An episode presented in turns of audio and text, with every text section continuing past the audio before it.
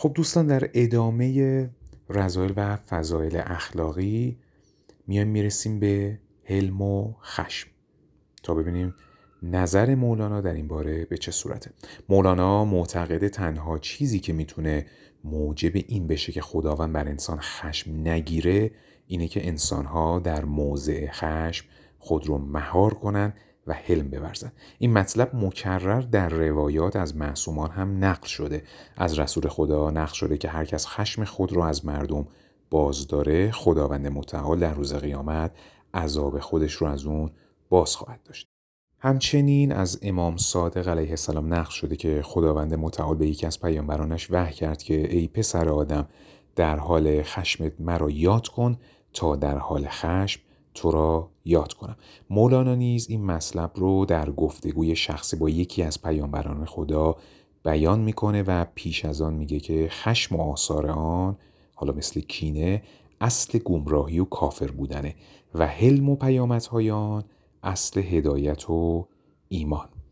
گفت از این خشم خدا چه ود امان؟ گفت ترک خشم خیش اندر زمان. اساسا مولانا خشم رو بخشی از دوزخ می‌دونه و معتقده کسی که در این دنیا این دوزخ رو خاموش نکنه جاودان در اون خواهد سوخت. او راه خاموش کردن این آتش رو حلم ورزیدن از سر ایمان می‌دونه و میگه کسی که ایمانی استوار نداره بیشک در موضعی از این راه خواهد لغزید. خشم تو تخم سعیر دوزخ است. این بکش این دوزخت را که این فخ است.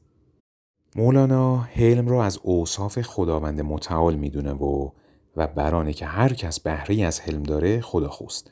نکته ای که در اینجا بیانش خالی از فایده نیست اینه که برخی از اهل لغت میان حلم و صبر تمایز جالبی رو مطرح کردن. به بیان ایشان صبر خیشتنداری در مواجهه با امور ناخوشاینده. در حالی که برای خداوند هیچ امر ناخوشایندی وجود نداره. از این رو نمی‌توان این صفت رو به حق به این معنا نسبت داد. اما خداوند رو می‌توان حلیم دانست. زیرا خداوند در مقابل معاصی بندگان خیشتنداری می‌کنه و به اونها مهلت میده تا آنها به راه بیان و از این خیشتنداری رنجی از امری ناخوشایند متوجه او نمیشه. به اعتقاد این اهل لغت در موازی که از صبر خدا سخن رفته مراد حلم او هستش. مولانا حلم رو از اوصاف خداوند می‌دونه و معتقده که همه مردان خدا کفی از دریای حلم او رو در اختیار دارن. او مردان خدا رو به نحو گسترده بهرهمند از این حلم می‌دونه و میگه که احاطه این بزرگان به باطن انسان ها موجب این نمیشه که اونها نکته ای از درون آدمیان رو فاش کنن و در مواجهه با مردمان این دانش رو معیاره و ببغض ها قرار بدن. بلکه عارفان به زمایر خلق در عین اینکه رازهای بسیاری رو از انسانها در سینه دارن خاموشن و تنها در پنهانگاه زمیر خودشون برای اونها خیرخواهی می‌کنن. مولانا پیش از ورود به داستان توبه نسوح در دفتر پنجم مصنوی از این سخن میگه که نسوح که مردی فاسد و اهل معصیت بود نزد یکی از اولیای الهی رفت و از وی مدد خواست و التماس دعا نمود. آن مرد خدا نیست که سر او رو می‌دانست در دعایی خلاصی او را از گناهان درخواست کرد و و پس از اینه که مولانا چنین میگه. بر لبش قفل است و در دل راسها لب خموش و دل پر از آوازها. عارفان که جام حق نوشیدند رازها دانسته و پوشیدند هر که را اسرار کار آموختند مه کردند و دهانش دوختند.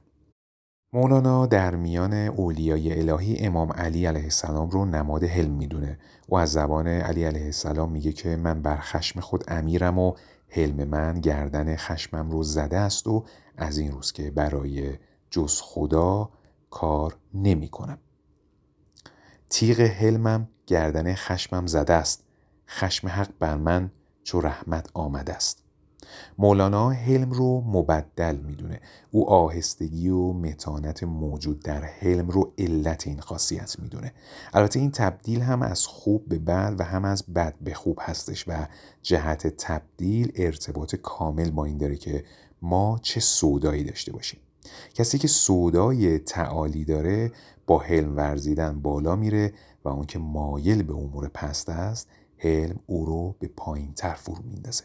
مولانا از هر دوی اینها سخن گفته. او میگه زمین از حلم خداوند بهرهمند است که مدتها دانه ها و گیاهان رو در خود میپروره و از چیزی کوچک و کمبه ها چیزهای ارزشمند بیرون میاره. اینکه مولانا میگه که تیغ حلم از تیغ آهن تیستره برای کسانی که سودای بالا رفتن دارن.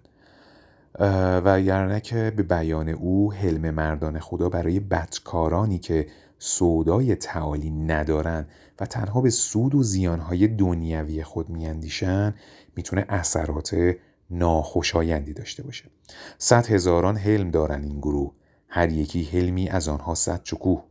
حلمشان بیدار را ابله کند. زیرک صد چشم را گمره کند. مولانا از اثرات خشم نیز سخن میگه و اون رو موجب از دست رفتن قوه تشخیص و تمیز ما می‌دونه. کسی که غضبناکه همه چیز رو در وضعیتی آشوب زده می‌بینه و سکون لازم برای شناخت رو نداره.